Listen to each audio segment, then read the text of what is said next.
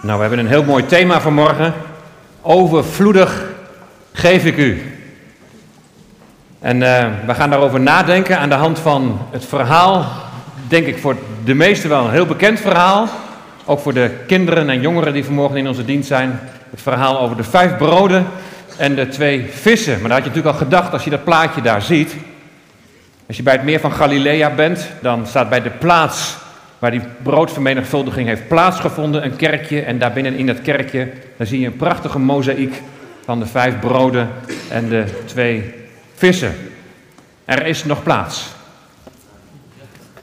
4 tot en met 11 mei van dit jaar, om mee te gaan naar die plek. En dan is het bijzonder als je bij die plek staat, dat je dan zo'n verhaal mag lezen en mag weten van, hé, hey, dat is hier gebeurd. Uh, dat verhaal van die vijf broden en die twee vissen, die staat in alle evangeliën. En ik heb in het nieuws van de gemeente gezet alle, alle Bijbelgedeelten. Nou, ik ga ze niet allemaal lezen, maar ik heb ze wel allemaal in elkaar geschoven. Dus het is bijna vanuit je Bijbel niet mee te lezen of je moet wel heel snel kunnen bladeren. Maar we gaan van het ene evangelie naar het andere, zodat we het complete plaatje gepresenteerd krijgen. En we gaan beginnen in Matthäus 14, vers 13. Daarna gaan we naar Johannes 6. Dan gaan we naar Marcus 6, dan weer naar Matthäus 14. Dus het gaat heen en weer. Maar je kunt meelezen, zodat je het tot je kunt nemen. Vijf broden en twee vissen.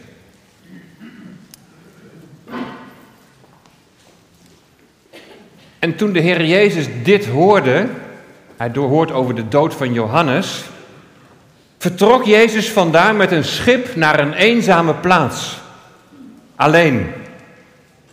En de menigte die dat hoorde, die volgde hem te voet vanuit de steden.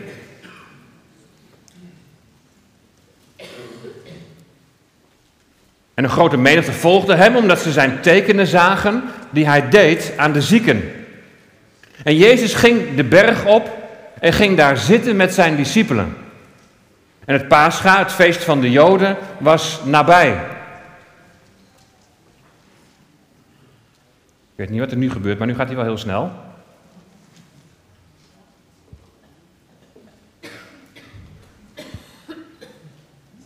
En toen Jezus uit het schip ging, zag hij een grote menigte en hij was innerlijk was hij met ontferming bewogen.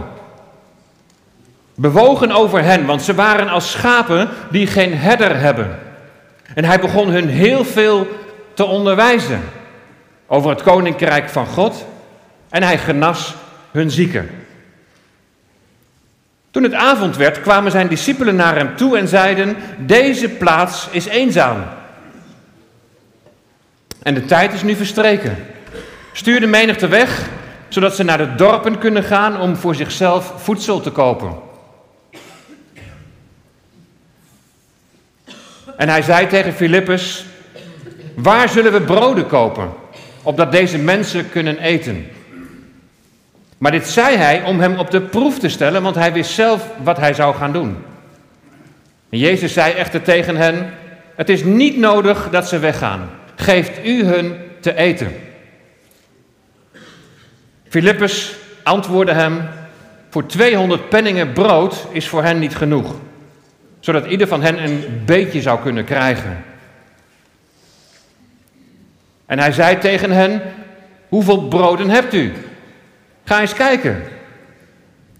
Een van zijn discipelen, Andreas, de broer van Simon Petrus, die zei tegen hem: Nou, hier is een jongetje dat vijf gerstebroden en twee visjes heeft.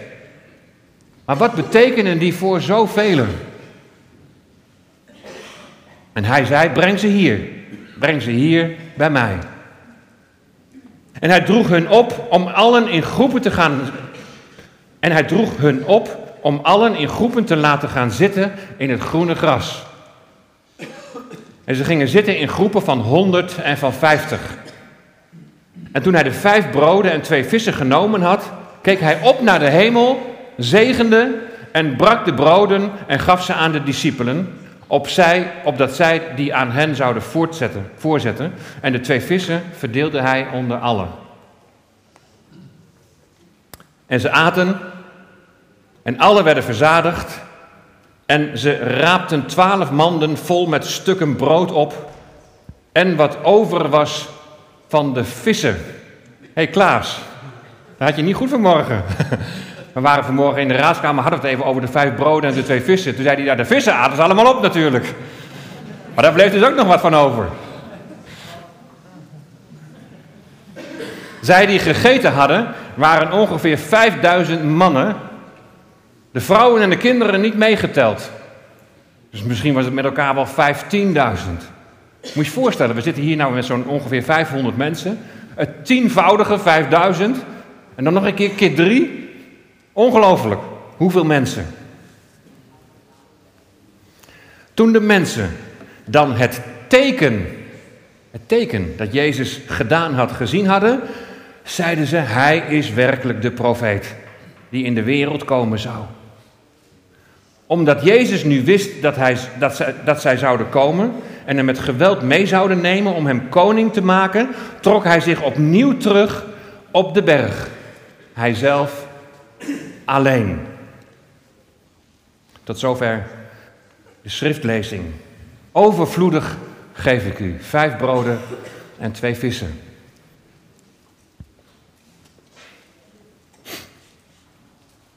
Op een gegeven moment dan is in de week is je preek klaar en dan denk je, ja, dit is het. En dit zijn de lijnen waarlangs je dit verhaal wilt uitleggen en wilt doorgeven. Maar dan ineens, dan treft je iets in relatie tot deze wonderlijke gebeurtenis dat je weer opnieuw raakt. Weet je, eigenlijk is een preek nooit af. Ook voor jullie niet in het luisteren. Wat wil God ons zeggen? Wat wil Hij ons duidelijk maken deze morgen? Misschien heel persoonlijk of, of gezamenlijk. Wat is Zijn boodschap? En jullie hoeven niet altijd afhankelijk te zijn van mijn toepassing uit dit verhaal. Misschien is er wel heel iets anders wat jou raakt. Waarvan je zegt, maar hé, hey, dit is iets voor mij voor de komende tijd of de, of de komende week. Hoe wil God tot ons spreken? En zoals ik al zei, de preek bleek dus niet helemaal af, want toch word je, weer door iets geraakt wat je, wat je dan leest en wat je weer overdenkt. En, en de vraag die ik me, mezelf gesteld heb en die ik jullie ook wil stellen, beseffen we wel wat God aan het doen is? God de Vader heeft zijn zoon gestuurd naar deze aarde. God de Zoon kwam in de eerste plaats om zijn volk te verlossen van hun zonde. Dat hebben we met kerst ook gelezen. Dus God, God de Zoon, God en, en Israël. Besef je wel dat hier een huwelijk op het spel staat? Dat kwam zo ineens naar me toe. God sloot immers een huwelijksverbond met zijn volk. De relatie tussen God en Israël is die van man en vrouw. Maar de vrouw heeft overspel gepleegd. Is andere goden achterna gelopen. Heeft zich van de man afgekeerd. God had kunnen zeggen: Ik wil niks meer met je te maken hebben. Zoek het maar uit. Bekijk het maar. Over en uit. Maar dat is niet wat hij doet.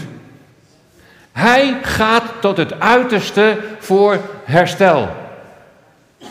En lieve broeders en zusters, wat gaat er in relaties veel kapot? Niet alleen huwelijksrelaties, maar je kunt relaties betrekken op alle relaties die je hebt met mensen onderling. En dat we vanmorgen iets mogen proeven van het hart van de Heer Jezus. Dat we iets mogen proeven van het hart van God die altijd gaat voor herstel. In deze gebeurtenis van vijf broden en twee vissen zul je zo meteen Gods uiterste poging tot herstel zien.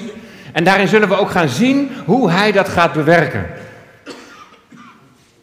We gaan even terug in de tijd. Jezus hoort dus van de onthoofding van Johannes de Doper door Herodes Antipas.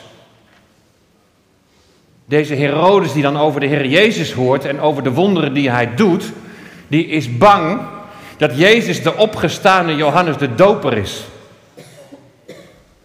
Misschien dat de Heer Jezus daardoor wel door die vier vorst, door Herodes Antipas, op een lijst gezet is van personen die je in de gaten moet houden, die bedreigend kunnen zijn.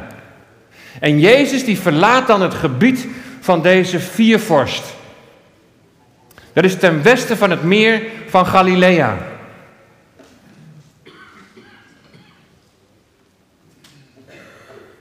Je ziet het hier op dat plaatje.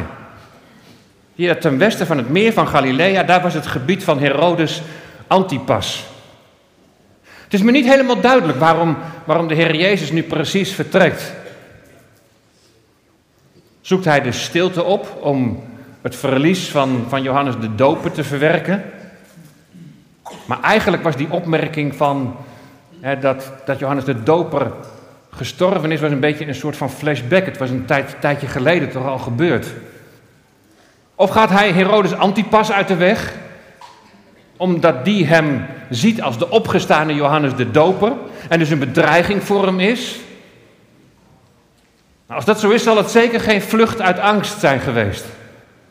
Jezus gaat vaker de confrontatie uit de weg, omdat zijn tijd van lijden, zijn tijd van sterven nog niet is gekomen. Dat zal zijn op een vastgestelde tijd, nu nog niet. Hij blijft ook niet lang weg, want vlak daarna, na, na dat wonder van de vijf broden en de twee vissen, dan stuurt hij zijn discipelen vooruit het meer over. En dan komt hij ze lopend over het meer weer tegemoet. En gaan ze eigenlijk weer terug naar hetzelfde gebied.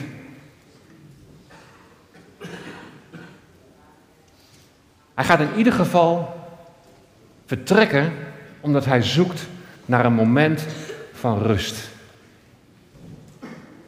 Er is, is natuurlijk voortdurend druk.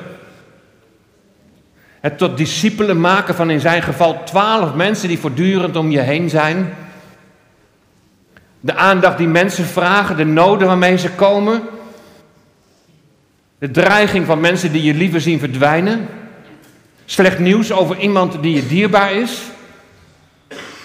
Logisch dat er dan even een moment komt dat je, dat je even geen mensen om je heen wilt hebben. Even een moment van alleen zijn. Even een moment van rust. Even niet in het centrum van de aandacht staan. Rust aan je hoofd. Ik kan me voorstellen dat, dat je daar ook naar verlangt, naar die momenten. In een wereld waarin alles zo druk is en alles zo snel gaat. Gewoon een moment van, van stilte. Was het goed net moment van, uh, van Ida ook bij de opening. Even zo'n tekst lezen, door de geest wandelen, maar daar gewoon even stil bij worden. Kunnen maar lezen, lezen, lezen en laat, het, laat het maar gewoon eens even op je inwerken. Wat, wat betekent dit nou voor mij? je even losmaken van allerlei stressfactoren. En zo steekt de Heer Jezus met zijn bootje over. Even rust. Maar omdat hij slechts maar een, een klein stukje schuin oversteekt, is zijn bootje natuurlijk vanaf de kust te volgen. En een grote menigte volgt hem dan ook. En ze hebben gezien hoe hij zieken heeft genezen. Ze hebben gezien dat het om hier meer gaat dan alleen de genezingen zelf. Het zijn tekenen. En in deze tekenen van genezing en van brood- en visvermenigvuldiging zien zij de bevestiging dat wat we in de laatste verse hebben gelezen. Dat Jezus de profeet en de koning, met andere woorden, de Messias is die zij verwachten. De komst van de Messias, de komst van de Messiaanse koning. En die komst van die Messiaanse koning zou immers gepaard gaan met wonderen en tekenen. En het is ook kenmerkend dat wat dit verwachte koningschap betreft, waar we als een tijd met elkaar over nadenken, het koninkrijk en het koningschap van de Heer Jezus, dat ze weer een berg opgaan. Telkens wanneer de Heer Jezus een berg opgaat, dan heeft dat op de een of andere manier iets te maken met zijn boodschap over het komende koninkrijk, het aardse koninkrijk voor Israël. De bergreden. Die gaat over het koninkrijk van God, over de grondwet voor dat komende koninkrijk dat gaat komen.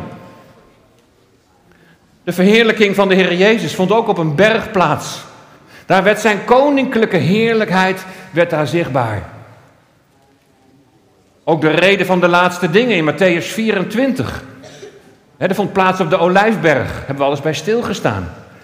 Daar vroegen de discipelen: wat is nou het teken van uw komst? Wat is het teken van uw parousia? Wat is het teken van uw koninklijke tegenwoordigheid hier op aarde? Wanneer zal dat moment aanbreken dat u koning zult zijn? Op diezelfde olijfberg is de Heer ten hemel gevaren. En dan krijgen zijn discipelen de belofte dat hij op dezelfde wijze zal terugkeren. En als zijn voeten zullen staan op de olijfberg, dan zal hij zijn koninkrijk voor Israël hier op aarde vestigen. Dus telkens wanneer de Heer Jezus iets zegt op een berg, dan heeft het iets te maken met het koninkrijk van God. Dat koninkrijk wat de Heer Jezus voortdurend aankondigt. Bekeer u, want het koninkrijk is nabij gekomen.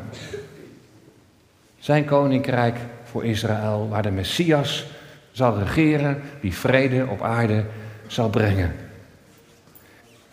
Nu in onze dagen horen we steeds meer over dreiging als het gaat om Israël. Als het gaat om Jeruzalem. Hezbollah infiltreert meer en meer onder aanvoering en sturing van Iran in Syrië, in Libanon, de Gazastrook.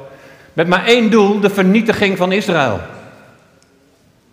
In de aanloop naar een geplande vergeldingsactie van Iran aan het adres van de Verenigde Staten skanderen de mensen dood aan Israël. Er wordt een Israëlische vlag neergelegd en de mensen worden aangemoedigd om eroverheen te lopen, hun schoenen erop te zetten, als een, als een, als een teken van vernedering. Maar ze zullen zich vertillen. De Messias komt. De vredevorst zal ingrijpen. Israëls vijanden verslaan en regeren vanuit Jeruzalem. Jezus de Messias zal zijn vrederijk, zal zijn koninkrijk gaan stichten. En hoe ver is het nog weg? En, en deze broodvermenigvuldiging, die heeft daar alles mee te maken. Het koninkrijk dat komt. Het huwelijk dat wordt hersteld. De relatie die zal worden hersteld met zijn volk. Maar kijk maar eens mee welke kenmerken we hier zien van dat aangekondigde koninkrijk voor Israël. Als Jezus die grote menigte van mensen ziet, dan is hij met ontferming bewogen. Met ontferming bewogen over mensen die zijn vader, die hem hebben verlaten. Sterker nog, die overspel hebben gepleegd. En dit is het hart van God. Dit is het hart van de Heer Jezus. Hij is met ontferming bewogen. Het raakt hem innerlijk zo diep als hij ziet dat deze grote menigte is als een kudde zonder herder.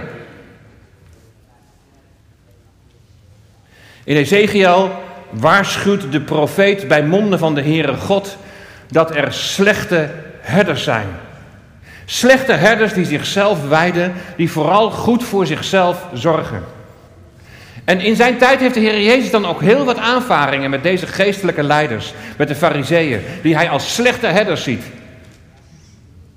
Maar dan staat er in Ezekiel 34 een geweldige belofte van herstel. God is een God immers van herstel. God belooft dat hij zelf op zoek zal gaan naar zijn schapen. Zijn schapen die hem zo teleur hebben gesteld. Hij belooft dat hij, uit de, hij, hij ze uit de wereld bijeen zal verzamelen en zal brengen naar Israël. En dan lezen we in Ezekiel 34, vers 14. In goede weiden zal ik ze weiden. En op de hoge bergen van Israël zal hun weideplaats zijn. Zie je voor je die mensen daar, die 5000? Ze zullen daar neerliggen in een goede weideplaats. En ze zullen grazen in de voortreffelijkste weide op de bergen van Israël. Het is al een teken van wat in de toekomst zal gaan gebeuren. Daar zitten ze, op de berg in het groene gras. Hier in Ezekiel 34 gaat het over Israël. Zoals de betekenis van de vijf broden en de twee vissen gaat over Israël. Denk eens aan Psalm 23. Het gaat over het lijden in grazige weiden. In Johannes 10, daar zien we dat de goede herder zijn kudde uit de omheining van het judaïsme, van het gerechtigheid verwachten van de wet, dat hij ze daar uithaalt en dat ze gaan weiden in de weide waar leven en overvloed is. Zie je hoe Gods woord één woord is? En dat alles niet zomaar op zich staat. Overvloedig geef ik u. Leven en overvloed. Wat een geweldige belofte. God gaat voor herstel van de relatie met zijn vrouw, met Israël. En deze kudde die ziet de Heer Jezus daar op de berg bij Bethsaida. Met ontferming bewogen begint Jezus hen veel te onderwijzen, hebben we gelezen in Marcus 6. En uit Lucas 9 blijkt dat dit onderwijs gaat over het koninkrijk van God. En in Matthäus 14 staat daar nog als aanvulling dat hij zieken geneest. Zie je wel, het heeft daar betrekking op het koninkrijk van God. Het onderwijs van het koninkrijk gaat over het koninkrijk dat nog komt voor Israël en waar Jezus de Messias zal regeren. En we lezen in de evangeliën dat de verkondiging hiervan gepaard gaat met wonderen en tekenen die de verkondiging bevestigen. Hier zien we dus bevestigd ook dat het gaat over het koninkrijk daar op die berg waar zoveel mensen bij elkaar zijn. De kudde die daar in het groene gras naar Jezus luistert. De kudde die ligt in grazige weiden. Die krijgt nu aanschouwelijk onderwijs over leven en overvloed dat de Messias wil geven. Overvloedig geef ik u. En het onderwijs over het koninkrijk wordt nu uitgebeeld in die vijf broden en die twee vissen. Maar het gaat niet om het wonder, het gaat niet om het spektakel, het gaat niet om de opwinding. Het gaat om het verstaan van het teken. Wat is Jezus hier aan het doen? Wat wil hij duidelijk maken aan zijn discipelen? Wat wil hij duidelijk maken aan die mensen die daar in dat gras zitten? De kudde in grazige weiden. Vijf broden, twee vissen. Weet je, er staan nogal wat getallen in dit Bijbelgedeelte. Heeft dat een betekenis? Ach, het zou, het zou kunnen. Mijn lerares Hebreeuws die zei altijd van wees voorzichtig met getallen symboliek. Je kunt daar allerlei kanten mee opvliegen. Want het woord van God moet zichzelf verklaren. Als er een betekenis in zat, dan zou dat woord het zelf wel laten zien. Hebben die vijf broden betrekking op de Torah, op de eerste vijf boeken van de Bijbel? Het zou kunnen. Zie je heel vaak in uitleggingen. En die twee, die twee vissen, wat zou dat dan zijn? Allerlei uitleggingen worden, worden gegeven. Maar laten we het eenvoudig houden. Voor de eerste hoorders was het duidelijk dat deze lunch goedkoop gerstebrood in plaats van tarwebrood en twee visjes, dat was een basisdieet voor de arme bevolking in Galilea. We daar met onze Joodse gids zijn, dan, dan vertelt ze ook iets over die bevolking. Dan bevestigt zij dit ook. Er was hier een arme bevolking. Deze armen zijn degenen hier die zo arm zijn dat ze moeten bedelen.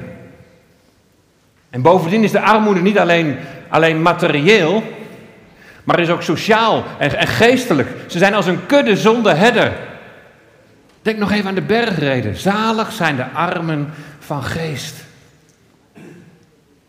Zalig zijn zij die hun geestelijke armoede gaan ontdekken en weten, daar moet ik mee naar God toe, daar moet ik mee naar de Heer Jezus toe.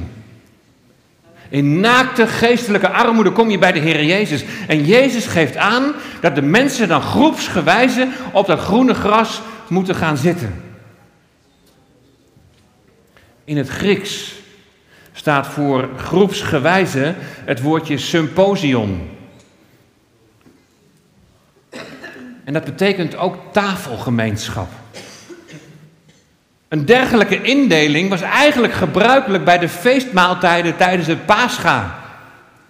Het Pascha, het feest van de Joden, was nabij, hebben we gelezen.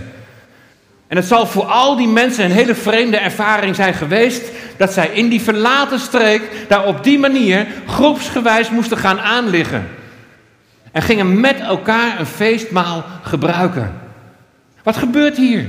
Ze moesten gaan zitten in groepen van 50 en 100. Ook weer zo'n bijzonder woord voor dat woord groepen. Het Griekse woord is een uitdrukking en die wordt ontleend aan de tuinbouw en het betekent een tuinbed of een bloemperk. Zoals gewassen, bed bij bed, worden ingezaaid of geplant. Zo, zo gingen de mensen toen als bloeiende bloemperken werden als het ware, waren ingezaaid daar op de bergen van Israël. Daar waar leven en daar waar overvloed is. En zij vormden op die manier met elkaar een bondgeheel. Met deze opstelling wilde de Heer Jezus laten uitkomen dat er sprake was van een echte tafelgemeenschap en dat in het kader van een feestmaal. We hebben hier een feestmaal met elkaar. Maar mijn gedachten gaan dan wederom naar Psalm 23. Eerst zagen we al dat het volk geleid wordt en zal neerliggen in grazige weiden. En dan staat er in vers 5: U maakt voor mij een tafel gereed. Voor de ogen van mijn tegenstanders. die zitten aan de overkant van het meer. Herodes Antipas. U zalft mijn hoofd met olie en mijn beker vloeit over. Overvloedig geef ik u samen aan tafel, samen een tafelgemeenschap waarin het groene gras en er is overvloed. Nu al een feestmaal en overvloed, maar natuurlijk is het een heenwijzing, een teken naar dat toekomstige koninkrijk waar ze dat leven en overvloed ten volle zullen gaan ervaren. God gaat de relatie met zijn volk herstellen.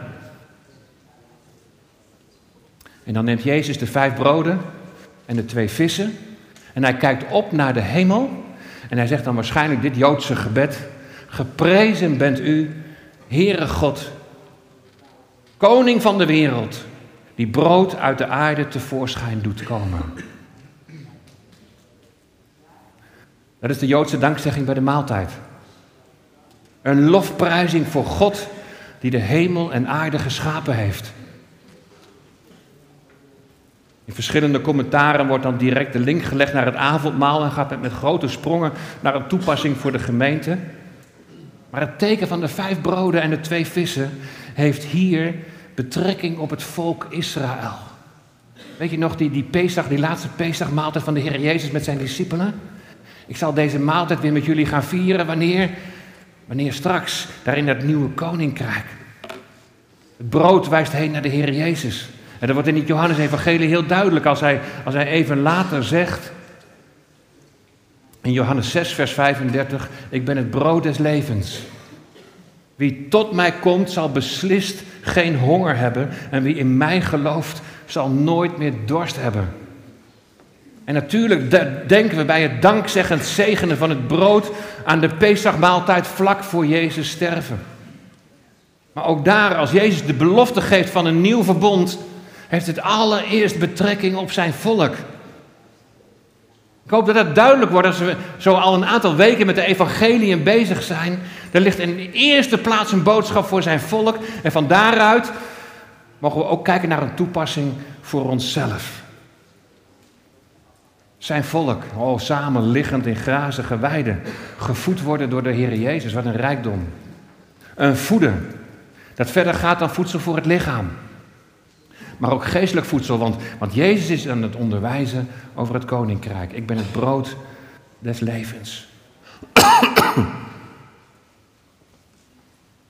Jezus onderwijst zowel door te spreken als, als door dit teken van vijf broden en twee vissen, dat er bij hem leven en overvloed is. Precies dezelfde boodschap is in Johannes 10, waar het gaat over de goede herder. Ik ben gekomen opdat zij leven hebben en overvloed hebben. Overvloedig geef ik u. Dit is de algemene boodschap voor het volk. Jezus maakt steeds weer duidelijk dat Hij de herder voor zijn volk wil zijn. Hij verkondigt dat het koninkrijk komt. En hij vertelt verder in Johannes 6 dat Hij als het brood, als het manna uit de hemel is neergedaald. Ik ben gekomen uit de hemel neergedaald, niet opdat ik mijn wil zou doen, maar de wil van Hem die mij gezonden heeft. Herstel van het huwelijk. En dit is de wil van de Vader die mij gezonden heeft. Dat ik van alles wat Hij mij gegeven heeft, niets verloren laat gaan, maar het doe opstaan op de laatste dag. En dit is de wil van Hem die mij gezonden heeft. Ik even doorklikken naar de 40. En dit is de wil van Hem die mij gezonden heeft, dat ieder die de Zoon ziet en in Hem gelooft, eeuwig leven heeft. En ik zal hem doen opstaan op de laatste dag. Herstel en opstanding voor zijn volk. Een feestmaal zal worden aangericht. En die arme bevolking van Galilea krijgt alvast een voorproefje. En het bijzondere van het nieuwe verbond is dat wij nu al in de zegeningen daarvan mogen delen.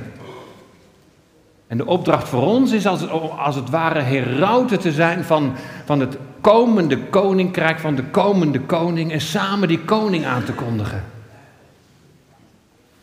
Niet alleen door met onze stem te verkondigen, maar ook door, je, door in je leven te laten zien dat je overgezet bent van het koninkrijk van de duisternis naar het koninkrijk van de zoon. Dat je al iets van de koning, van die komende koning, dat je al iets van de liefde van de Heer Jezus zult weerspiegelen naar mensen om je heen. De vraag is nu, welke les of lessen kunnen wij nu leren uit dit Bijbelgedeelte? Daarbij is het belangrijk om dan te spiegelen aan de les die de discipelen van Jezus hier leren. Het is avond geworden. En het is niet meer dan normaal dat de discipelen Jezus erop wijzen dat hij de mensen naar huis moet sturen. Ze moeten namelijk nog eten. Nou, er zitten daar 5000 mannen. En met de vrouwen en kinderen erbij misschien wel 15.000 mensen. En dan, en dan zegt Jezus tegen Filippus, misschien wel omdat hij uit Bethsaida komt en de omgeving kent, omdat hij weet waar de supermarkt is, waar zullen we broden kopen, opdat deze mensen kunnen eten. En Jezus zegt het ook in algemeenheid tegen zijn discipelen: geeft u hun te eten, doe maar. Nou, ik zou, ik zou Jezus met een blik aankijken van, gaat het wel helemaal goed met u? Er is natuurlijk heel veel gebeurd. En u zocht al een moment van rust en er is er ook weer niet van gekomen. Wordt u misschien niet allemaal een beetje te veel? Kijk nou, kijk nou eens even goed. 15.000 mensen. is toch onmogelijk? Maar Jezus weet heel goed wat hij vraagt. Hij weet zelfs al wat hij gaat doen. Maar hij stelt eerst zijn discipelen op de proef. Weten ze wie Jezus is? Weten wij, weet jij wie Jezus is? Ken je hem? Ja, de zoon van God. Gestorven aan een kruis en uit de dood weer opgestaan. Zijn leven gegeven om onze zonden te vergeven. Hij komt straks weer. Ja, maar in de Bijbel gaat het kennen gaat veel dieper dan ik heb van iemand gehoord. Ik heb van horen zeggen. Nee, kennen betekent, hey, ik leef in relatie met Hem. Ken je zo de Heer Jezus? Dat je leven echt een leven is in afhankelijkheid van Hem. Dat je leven echt een verwachten van Hem is. Een relatie met Jezus hebben betekent op Hem durven vertrouwen. Dat Hij doet wat Hij zegt. Weten en geloven dat Hij zal voorzien. Op Zijn manier, op Zijn tijd. En de discipelen gaan rekenen. Nou ja, als vroegere boekhouder spreekt mij dat natuurlijk wel aan. Stel dat we voor 200 penningen brood kopen. Nou, dat is al een vermogen, dat is bijna een jaarloon. Maar stel, dan zal het voor deze mensen nog lang niet genoeg zijn. En dan gaat Jezus zeggen: Kijk nou eens gewoon wat je hebt. En Jezus had net als bij de schepping maar een woord hoeven te spreken.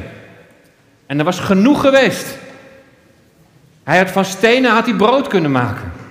Hij had maar even met zijn vingers hoeven te knippen en iedereen die heeft genoeg te eten. Geen probleem. Nee, de eerste les. Kijk eerst eens wat jij hebt. Ja, maar ik heb niet veel.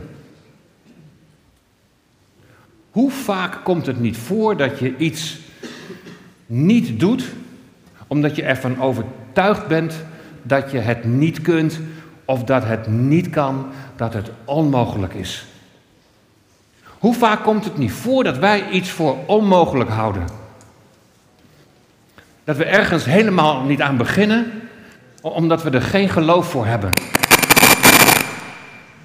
De les is voor mij als volgt. En de Heer Jezus die als het ware zegt, als je iets van mij wilt weerspiegelen, als je in deze wereld al iets wilt laten zien van dat koninkrijk dat komt, van de komende koninkrijk, kom dan maar met je vijf broden en twee vissen. Kom maar hier met je armoedige lunch en geef het aan mij. Kom maar, armen van geest. Kom maar met je geestelijke armoede. Kom maar in je ongeloof. Kom maar met al je onwetendheid. Kom maar met je denken in onmogelijkheden in plaats van mogelijkheden. Ik wil dat je komt, zegt de Heer Jezus als het ware. Ik wil dat je komt in de wetenschap dat je zelf niks kunt. Dat je zelf helemaal nergens toe in staat bent. Geef die armoedige staat maar in mijn hand. En dan zal ik in jouw zwakheid komen met de kracht van mijn geest. En dan zal ik maaltijd met je houden. Ik zal je voeden. Ik zal je geven, opdat je vrucht zult gaan dragen. Kom maar met al je onwetendheid. Kom maar met je onzekerheid. Kom maar met je gebrek aan vertrouwen. Kom maar met de zorg en de moeite van je leven. Geef het aan mij. Breng het aan de voet van het kruis. Laat niet meer ik, maar Christus leeft in mij. Laat dat werkelijkheid worden in je leven. Dan is niets meer onmogelijk, maar alles mogelijk door Hem. In die zin dat je dienstbaar wordt voor de komende koning. En dat je bruikbaar bent voor Hem. Dat Hij in jou wil bewerken, dat je, dat je vrucht gaat dragen. Dat je iets in jouw leven van de Heer Jezus kunt laten zien. Bijvoorbeeld in dat verlangen naar herstel. Waarin de Heer Jezus tot het uiterste is gegaan. Niet alleen voor zijn volk, maar waarin de Heer Jezus ook in het, tot het uiterste is gegaan voor jou. Wat betekent dat in jouw leven? Ja, onmogelijk. Ja, misschien. Of toch niet? Bij Hem is alles mogelijk. Allemaal ons eigen plekje in dat bloemperk door de Heer aangewezen. In het lichaam van de Allerhoogste mag je een dienstknecht zijn van Hem. En daarin mag je Zijn leven en Zijn overvloed gaan ervaren. Overweldigd worden door een overvloed aan brood, aan voeding, aan geestelijke voeding. Overweldigd worden door een overvloed aan, aan liefde en genade die in de Heer Jezus Christus je deel is geworden. Er blijven zelfs nog brokken over. Er worden twaalf manden gevuld, de twaalf stammen van Israël. Een rest blijft over. Een rest zal behouden worden. Zo zal gans Israël behouden worden. Iets van Jezus' liefde weerspiegelen is ook liefde en bewogenheid hebben voor zijn volk. Zoals ik al zei, in mei hopen we meer met een groep uit deze gemeente naar Israël te gaan. En dan komen we weer op die plek waar dit wonder heeft plaatsgevonden. En onze Joods-orthodoxe gids, onze geliefde Ayala, die, die vindt het met name daar wel leuk om zich wat te mengen in de discussie over de uitleg. Doet ze niet vaak, maar daar vindt ze dat wel interessant. Het gaat haar helemaal niet om het wonder. Want dat betwist ze ook van of dat Jezus werkelijk gedaan heeft. Maar het gaat haar veel meer om, om de toepassing. Wat, wat kunnen we hier nou van leren? Geef wat je hebt en de Heer zal zegenen. Het is mijn gebed dat ze toch die diepte van de boodschap van de vijf broden en twee vissen mag gaan verstaan als Jodin. Zal inzien wat er voor een geweldige belofte hierin schuilt voor haar volk. Dat het al een voorafschaduwing is, een teken is van wat straks zal gaan gebeuren. Leven en overvloed op de bergen van Israël. Herstel van het huwelijk. Vrede op aarde. Als je overvloedig Gods genade in de Heer Jezus Christus ervaart, dan ga je overvloeien. Dan word je een overstromende fontein. Nou, met, met, met wie gaat u, of met wie ga jij de komende week iets delen van jouw overvloed? Delen van je getuigenis.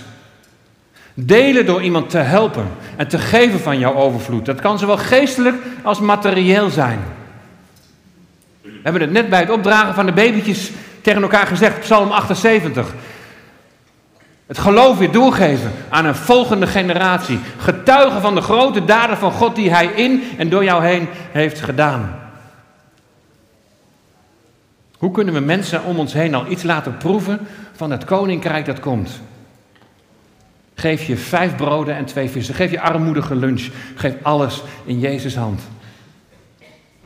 Leef in afhankelijkheid van Hem. En laat je leiden door de Heilige Geest. Overvloedig geef ik u.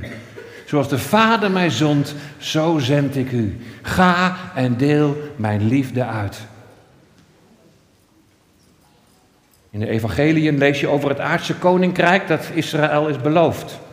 We kunnen niet zomaar één op één alles op ons betrekken. Maar als Gods geest wordt uitgestort op de Pinksterdag, dan ontstaat er een nieuwe situatie. Volgelingen van Jezus worden geestelijk gezien apart gezet en ontvangen een positie in de hemelse gewesten, boven alle macht en kracht en heerschappij. In Christus meer dan overwinnaars. Tegelijk staan we met beide benen op de grond en willen we door de kracht van de Heilige Geest getuigen van de hoop die in ons is. Midden in deze wereld die onder aansturing staat van de macht van de duisternis, de overste van deze wereld, mogen wij dwars door de moeite en de zorg en het lijden heen iets van Gods heerlijkheid heerspiegelen, waar we van hebben gezongen. Toon uw heerlijkheid in dit huis. Maar niet alleen in dit huis, maar door ons heen, ook in deze wereld. En God wijst ons een weg als we zelf geen uitkomst zien. Maar zijn weg is goed. En het zit niet altijd in grote dingen. Alleen als je laat zien en merken en laat merken dat je oprecht om mensen geeft. Als je laat zien dat je mensen lief hebt en, en, en met mensen bewogen bent. Dan laat je al zoveel zien van het karakter van de Heer Jezus. Nodig mensen ineens uit voor een maaltijd. Deel van je overvloed. Mensen zouden het zomaar als een feestmaal kunnen ervaren. Leer mensen Gods weg van herstel door de Heer Jezus. En geef daarin het voorbeeld door zelf altijd op herstel gericht te zijn. Overvloedig geef ik u. Die overvloed is Gods geest die je geschonken heeft. Laat, laat je leiden door die geest, door dat stromen van levend water uit je binnenste mogen komen. Ken jij die Heer Jezus? En niet alleen het hele verhaal, maar ken jij Hem als degene die in jouw hart door zijn geest woont en die die je mee wil nemen, die je, die je wil laten delen uit zijn, uit zijn overvloed, uit de overvloed die Hij geeft. Vijf broden, twee vissen, 15.000 mensen. Denk niet langer in onmogelijkheden, maar denk langer in, of eerder in mogelijkheden. God wil het doen. Hij wil voorzien. Bij Hem is alles mogelijk. Overvloedig geef ik u. Ik verkondig geen voorspoed, maar we hebben het al eens eerder over gehad. Daar is geen garantie op. Ik kreeg gisteren een mooie artikel doorgestuurd in het Reformatorisch Dagblad. Dat een uh, spits van Liverpool is gedoopt. Firmino. En ik zag daar de keeper, die, stond daar ook in het water. Die stond ook opgeheven handen God te loven en te prijzen. En ik weet dat de keeper van dit elftal ook nog, of nee, de, de, de trainer van dit elftal ook overtuigd christen is. Dan dacht ik bij mezelf, ze gaan kampioen worden, zou er dan toch garantie op overvloed zijn? Nee, die overvloed bedoel ik niet. Ik bedoel een geestelijke overvloed. Dat de Heilige Geest in je woont, dat Hij je dag aan dag wil leiden dat Hij je dag aan dag wil vormen en dat Hij je wil helpen om een getuige van Hem te zijn. En mensen heen te wijzen naar de koning die komt. De Heer Jezus komt. En Hij komt spoedig. Leven we vanuit die verwachting? Overvloedig geef ik u. Zoals de Vader mij zond, zegt de Heer Jezus. En dat zei hij toen tegen zijn discipelen. En dat wil hij nu tegen ons zeggen, zo zend ik u. Ga en deel mijn liefde uit. Vrede zij u. Amen.